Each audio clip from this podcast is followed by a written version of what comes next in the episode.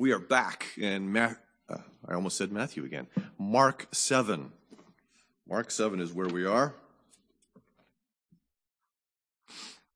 And we're in the middle of this passage where Jesus uh, has been interacting with the Pharisees and the scribes uh, about the nature of defilement. And so we're going to pick up in verse 14, uh, where Jesus shifts his attention from the scribes and the Pharisees to the crowd and then the disciples. So note that in the text. And he called the people to him again and said to them, Hear me, all of you, and understand. There is nothing outside a person that by going into him can defile him. But the things that come out of a person are what defile him. And when he had entered the house and left the people, his disciples asked him about the parable. And he said to them, then are you also without understanding?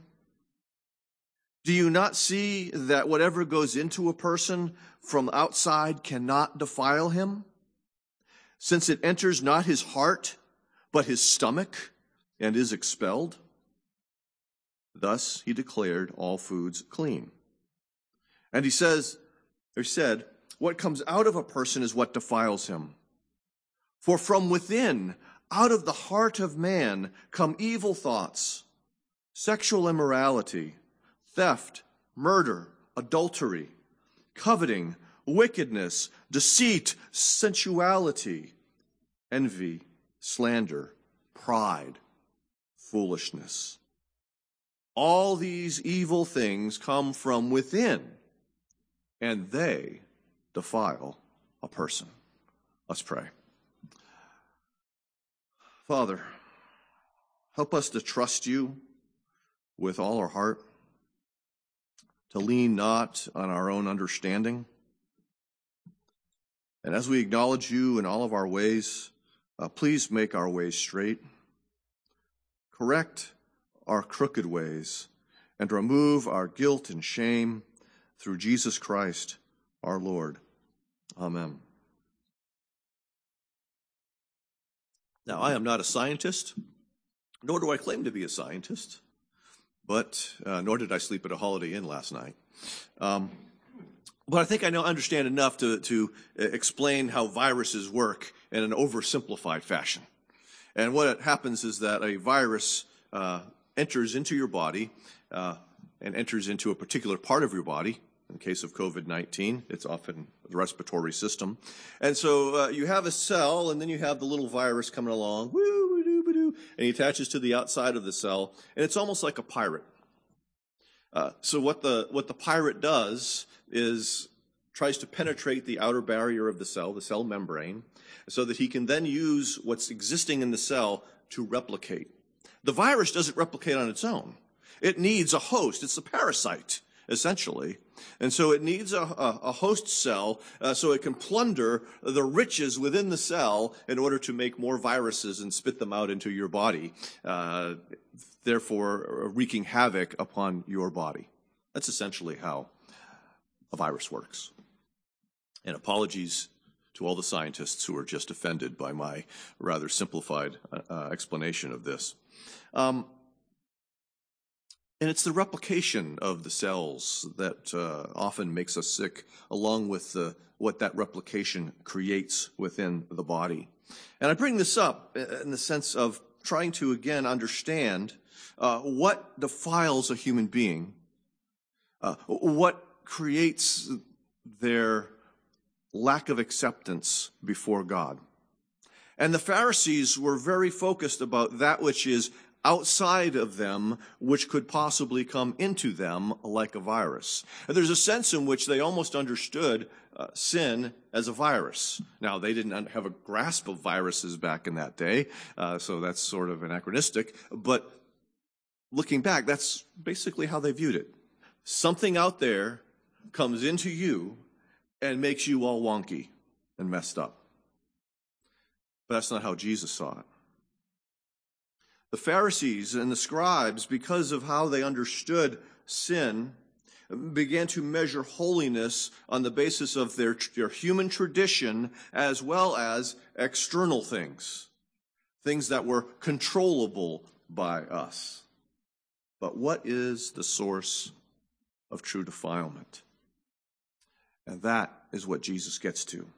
He has just criticized the way the Pharisees and scribes understood this, and now he begins to address the crowd. He, he turns his attention to them and, and calls them, Hear me, all of you, and understand. This is similar to when he began to speak parables earlier in Mark's gospel. Uh, there's, a, there's a call to, to pay attention, straighten up, because maybe they weren't paying attention, and he wants them to understand. He wants them to listen, and he wants them to think, and he wants them to put these ideas together in their minds. That's the idea there behind understand.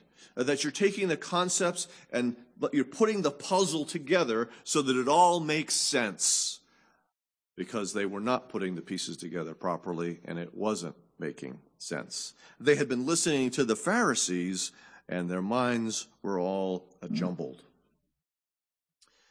This indicates to us that Christianity or faith is not something that is apart from thinking, uh, but is connected to thinking. R.C. Sproul has noted that you don't have to give up your intellect to trust the Bible. You have to give up your pride, which means you, your dependence upon yourself to understand all things. And so Jesus is calling them to think, to understand, not simply accept because some authority has said something. Knowing the truth and not the happy little lies of our culture or any culture, or the happy lies of tradition. Okay? Knowing the truth is faith seeking understanding. And that's what Jesus is calling them to at this point in time. You see, the, the scribes and the Pharisees were depending upon something besides the Word of God. And Jesus instructs these people nothing outside can defile him.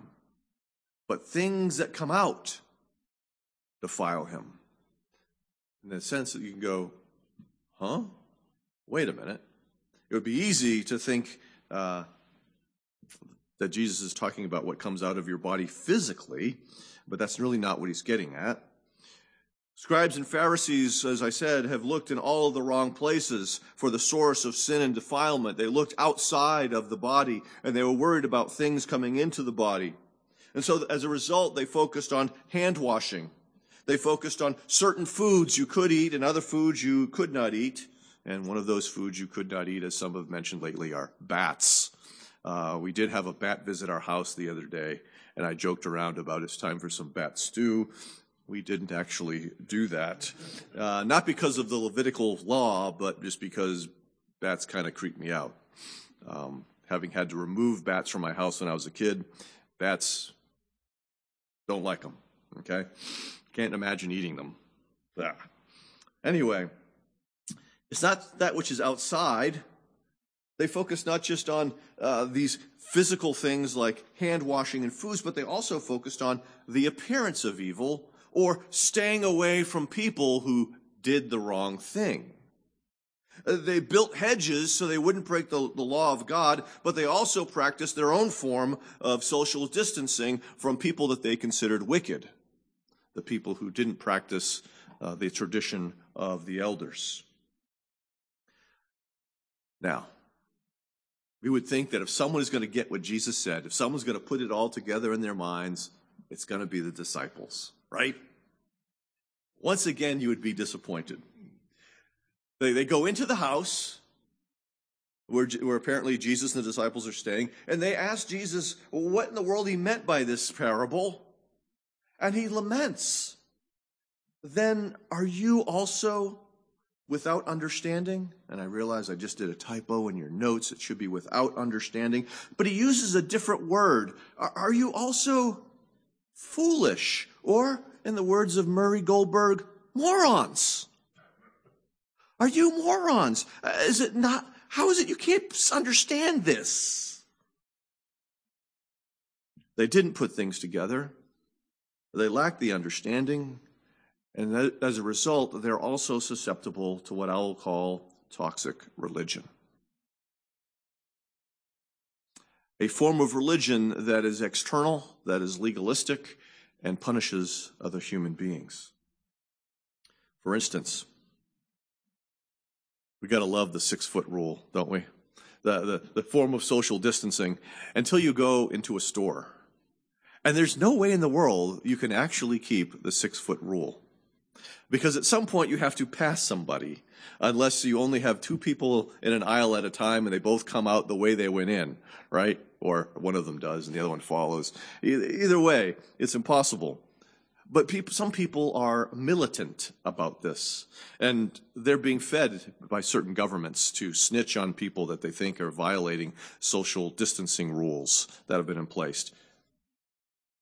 These are not laws, they're customs right now that we adapt for our safety and protection.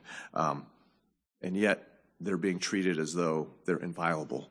People are criticized for not having a mask. People get the, the stink eye because they had the audacity to cough because they have an allergy. I've decided from my experiences in the store that there are essentially three types of people when you go into the store when it comes to social distancing. Uh, one is the person who thinks that the world revolves around them and therefore everyone has to move to make way for them.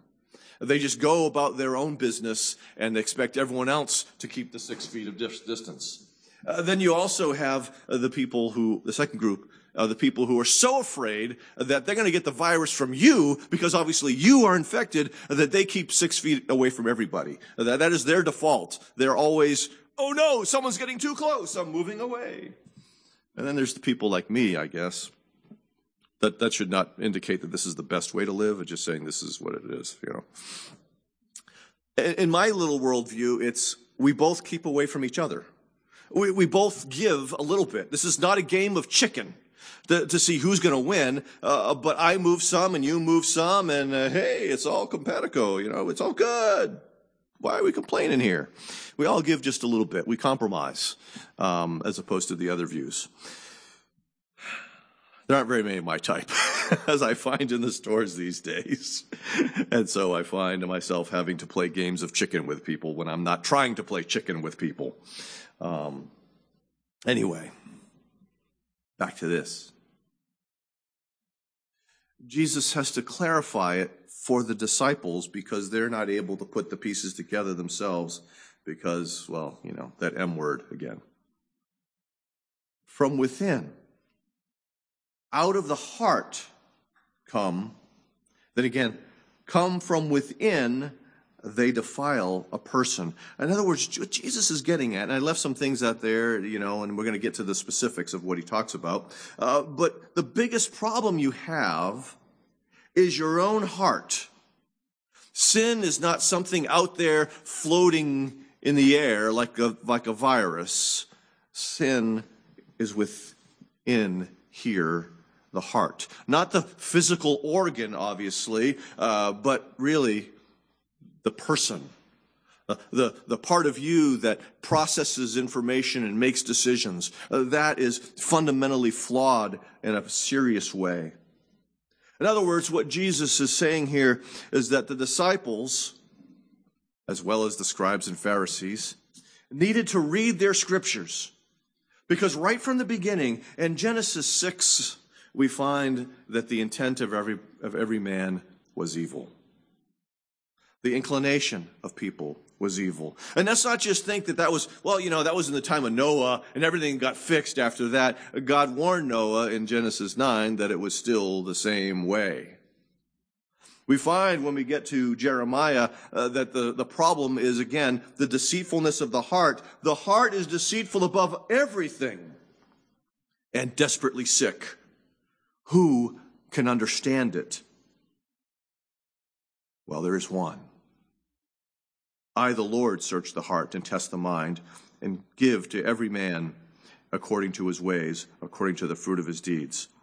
So the real problem of humanity is not bad examples, it's bad hearts. And we all have them. It's not as though uh, some of us have good hearts, some of us have bad hearts. Everybody has a bad heart. And the reality of the matter is, and what Jesus is really getting at, in his discussion and dis- disagreement with the scribes and Pharisees is that rules and regulations cannot change the heart.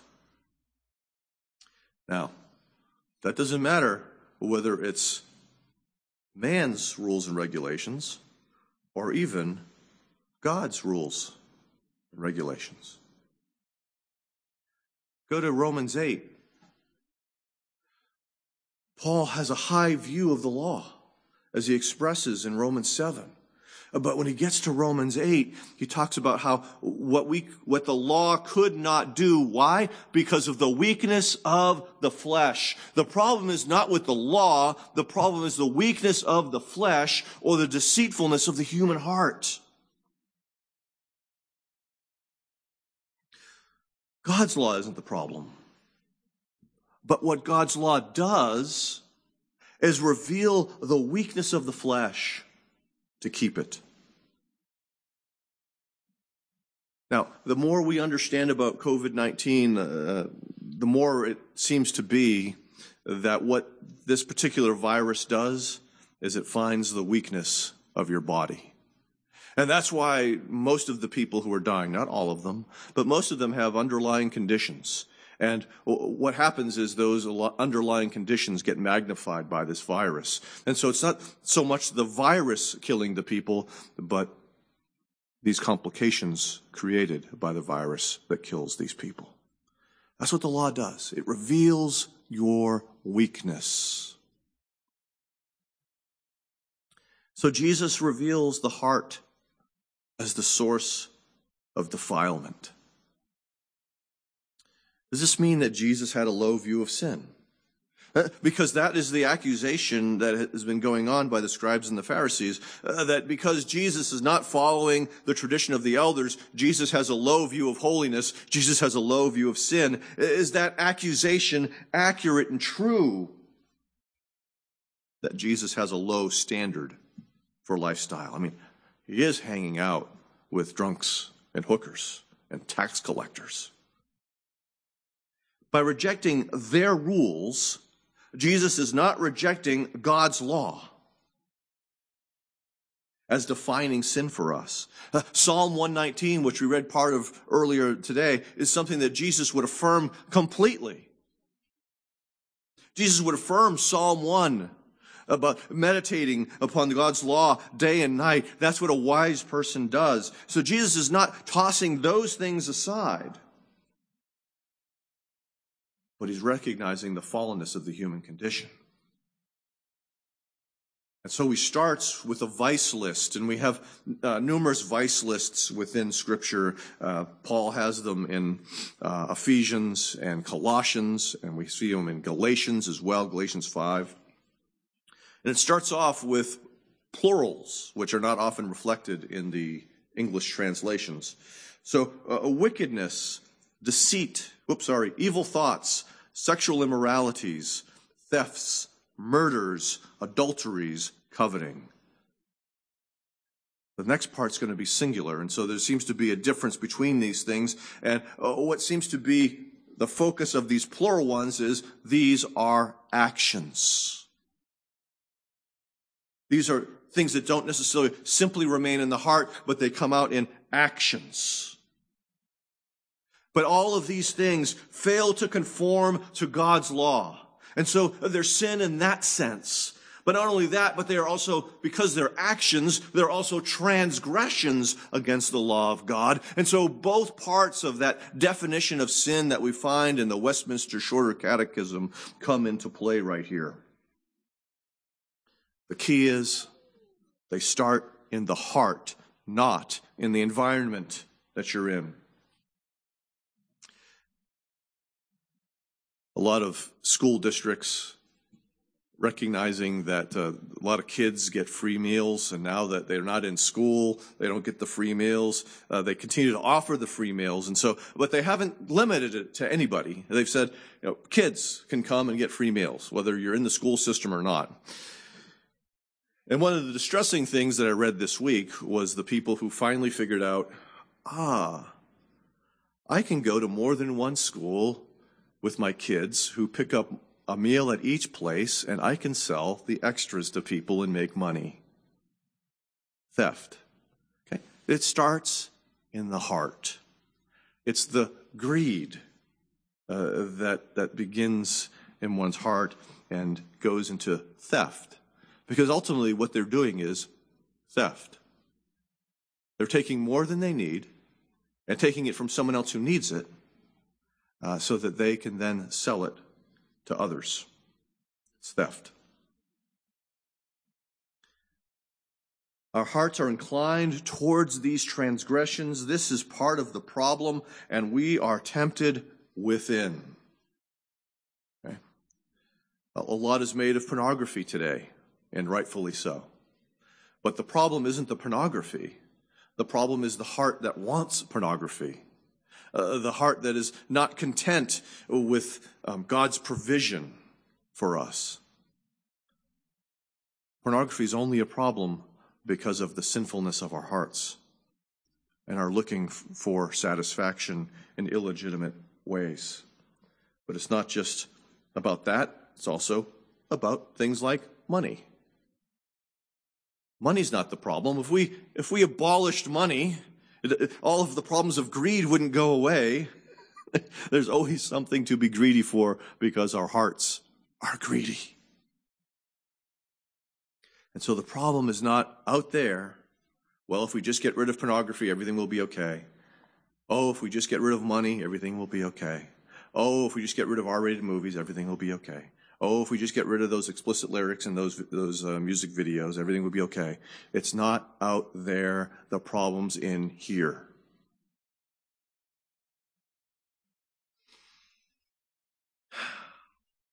Wickedness, deceit, sensuality, envy, slander, pride, foolishness.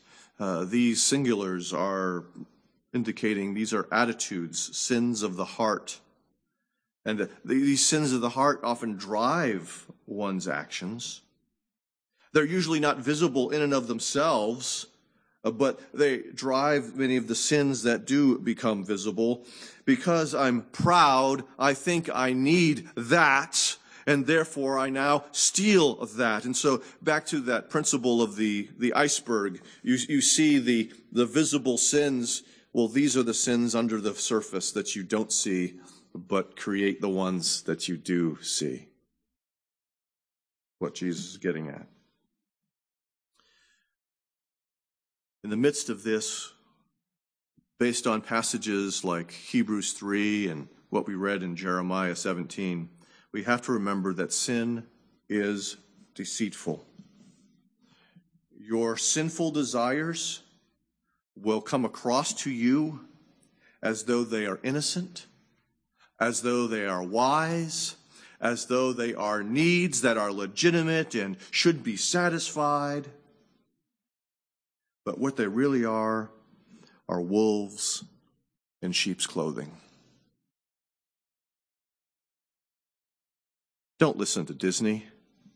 Don't follow your heart because your heart is deceitfully wicked and will lead you to the pit which is why in Proverbs 4 we find, Keep your heart with all vigilance, for from it flow the springs of life.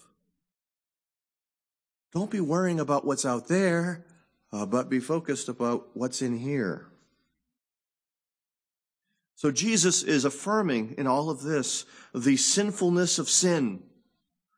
But what he's also doing is rejecting the band aids that the scribes and the Pharisees recommended. Because ultimately, there's only one cure for the problem of the sin within, and that is the cross of Christ. It is so sinful uh, that these human man-made traditions can't deal with it. It is so sinful that only the sin bearer enduring the curse on the cross can deal with it. And so we don't need new laws. We don't need uh, either the expansion of laws or the simplification, the reduction of laws, sort of lower or lowering of the standard, like some people think. We don't need biblical principles. What we need is a new heart. And that is precisely what was promised in the new covenant in the prophets. That the heart of stone would be removed and a heart of flesh would be inserted.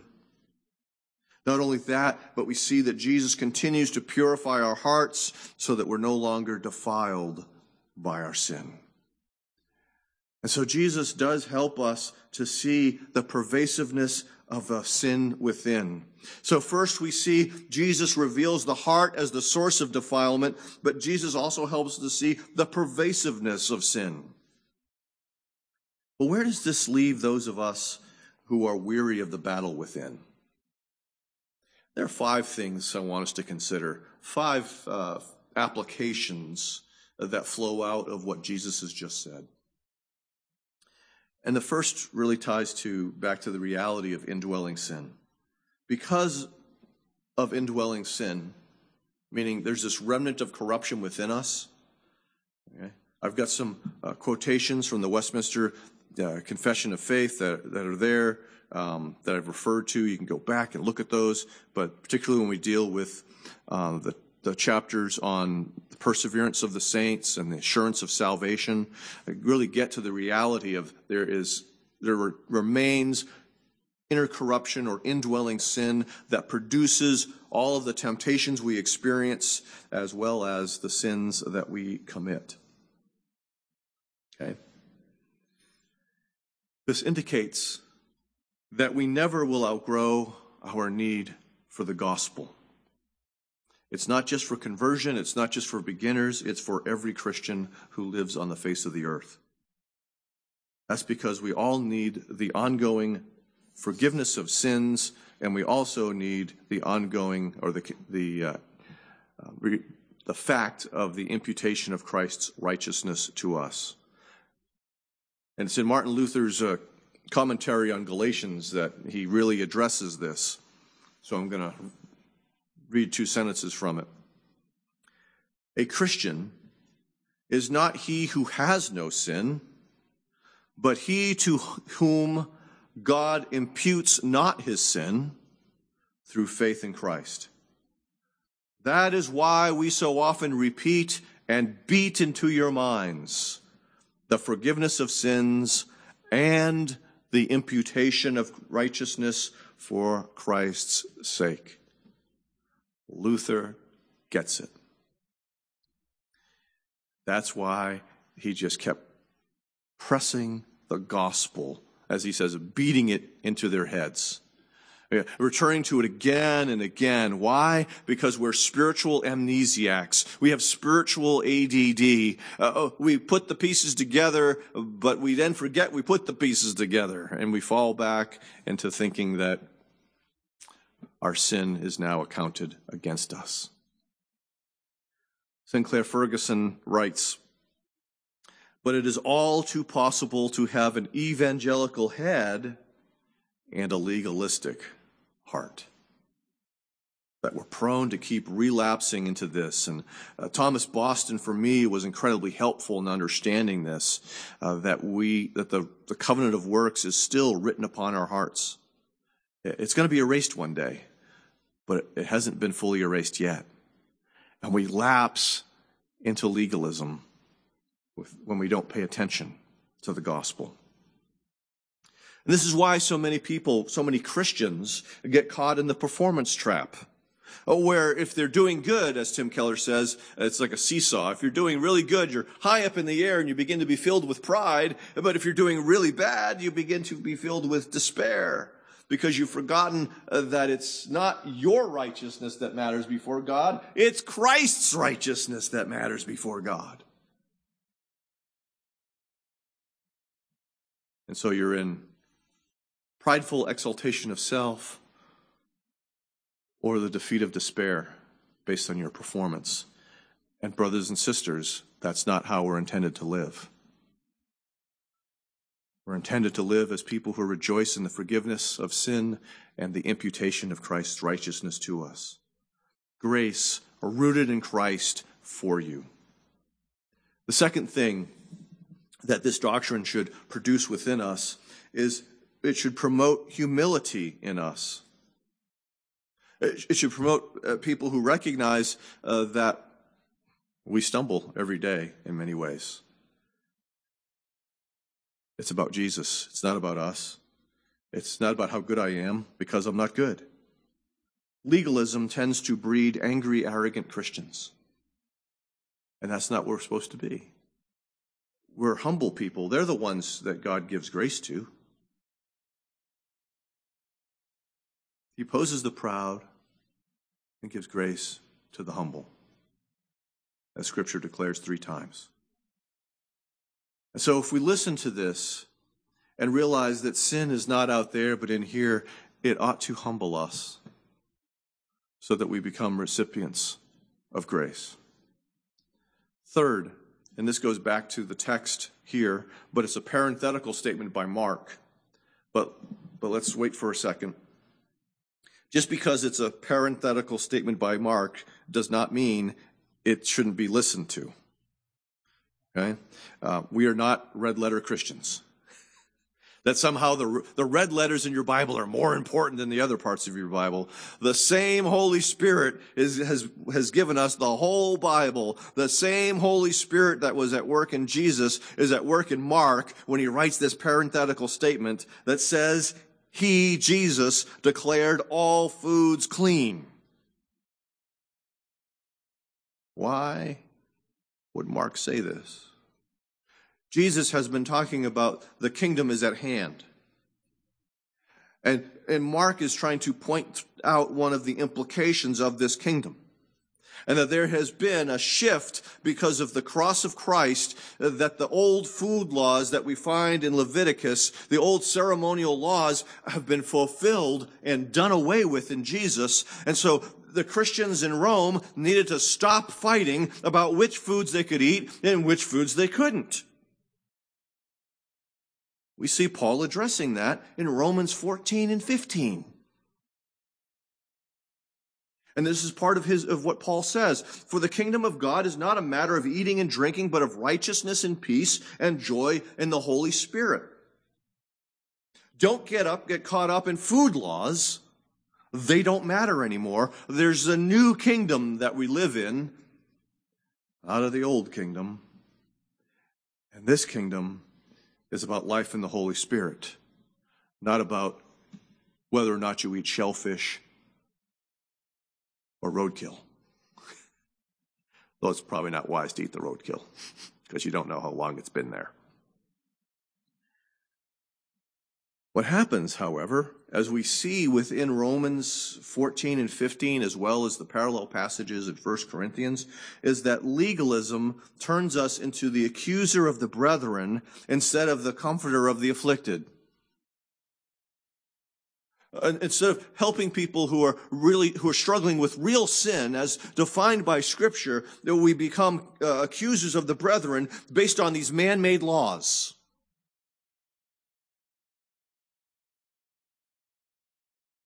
And when that is your pattern, you also then begin to accuse people who are guilty of real sins, as opposed to speaking to them as bruised reeds that need gospel help. And so you become cruel to those who struggle with sin. Fourth, parenting. This has something, I believe, to say about parenting. Uh, we need to balance rules for protection of our children as well as the giving attention to the heart of our children. Scripture says, uh, Paul says in Ephesians 4, you know, uh, children, obey your parents in the Lord. This is the first commandment that comes with a promise. But then he says right next to it, parents, don't exasperate your children. How do you exasperate your children? There's really two ways to exasperate your children. Well, I'm sure there's more. Um, but the two ways I want to talk about right now too many rules.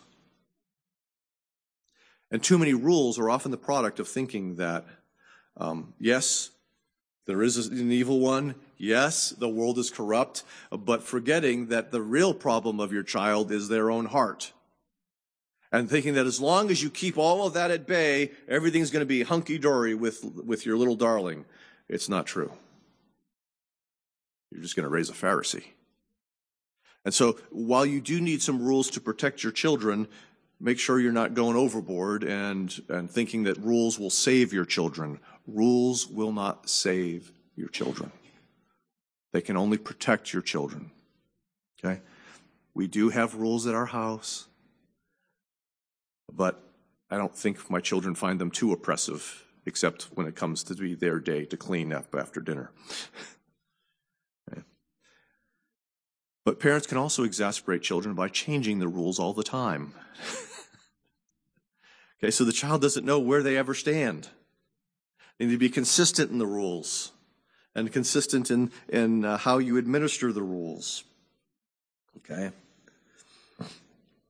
Children do need to submit. But parents need to be helping children to examine their own hearts when they don't submit. Fifth, this deceitfulness of sin means that there must be a commitment to community and to one another ministry. James goes there. Chapter 5, verse 16. Therefore, confess your sins to one another and pray for one another that you may be healed. And so we see uh, that part of this of the, the life of the community ought to be confessing our sins to one another. We sort of ought, ought to be like an AA meeting. Hi, my name is Steve, and I'm an alcoholic. Okay? Except I wouldn't say that. I'd say other things. Because I'm not an alcoholic. But I struggle with sin. And you struggle with sin. And your struggle with sin may have different, uh, you know, paint a different picture than my struggle with sin, but the reality is, is we both struggle with sin. And in a grace-filled community, you can be honest about that. Not boasting in sin, but seeking help from one another for sin, because again, he says, and pray for one another. And so the sharing of sin is intended to be the carrying of the other person's burden. Uh, when, when they are persistently overcome with particular temptations and, and tell them, tell you about them, that's an invitation for you to pray for them. That's part of what we should be doing. But it's not just James 5, it's also Hebrews 3. But exhort one another every day, as long as it is called today, that none of you may be hardened by the deceitfulness of sin. Because we're dealing with such a pernicious enemy, uh, we have to be together as a band of brothers, so to speak, making war and, and exhorting and encouraging one another. Paul Tripp applies these passages when he says, Because sin blinds me to me, as long as there is still sin inside me, there will be pockets of blindness in my view of me. So, as long as we all have these blind spots, we need gently spoken words, not accusers of the brethren. Let me explain that for a second. Oh, I can't move too far. Or the camera doesn't like me anymore. And this doesn't like me anymore either. You know, I posted a joke. There was a, there was a meme yesterday that I posted or, or I shared, and I thought it was really funny. And I was uh, not trying to be political about it, but I just thought it was funny. And someone private messaged me and gently said, maybe you should rethink that. So that's someone coming alongside and helping you see blind spots so you can course correct. Okay. That's what I have in mind. Too often, and there have been a number of these, uh, the person who becomes the accuser of the brethren. And when you're a pastor, you sometimes can accumulate these. People who really aren't interested in helping you grow, they're more interested in just pointing out your faults because ultimately, I think it gets back to they don't want to look at their own. As I look at most of these situations over the course of 20 plus years of ministry, that's what I see. People who had bigger problems, but instead of looking at their big problems, are focusing on little things and trying to beat the snot out of me. So maybe that's what you have to do to your accusers. Is there something going on that's pretty big in your life? But so I don't when we talk about the graceful community, the, the community formed and sustained by the gospel, uh, it's one where we're not where we're coming alongside each other to help each other in our struggle with sin because we all have it. It's not about the sin police who are coming down with anger about your sin uh, who, are, who are exposing it really to hurt you, but the people who are coming along gently, okay, like it says in Galatians, Galatians 6, gently restore. People who are gently coming along and saying, I think you're struggling. Do you want to talk about it?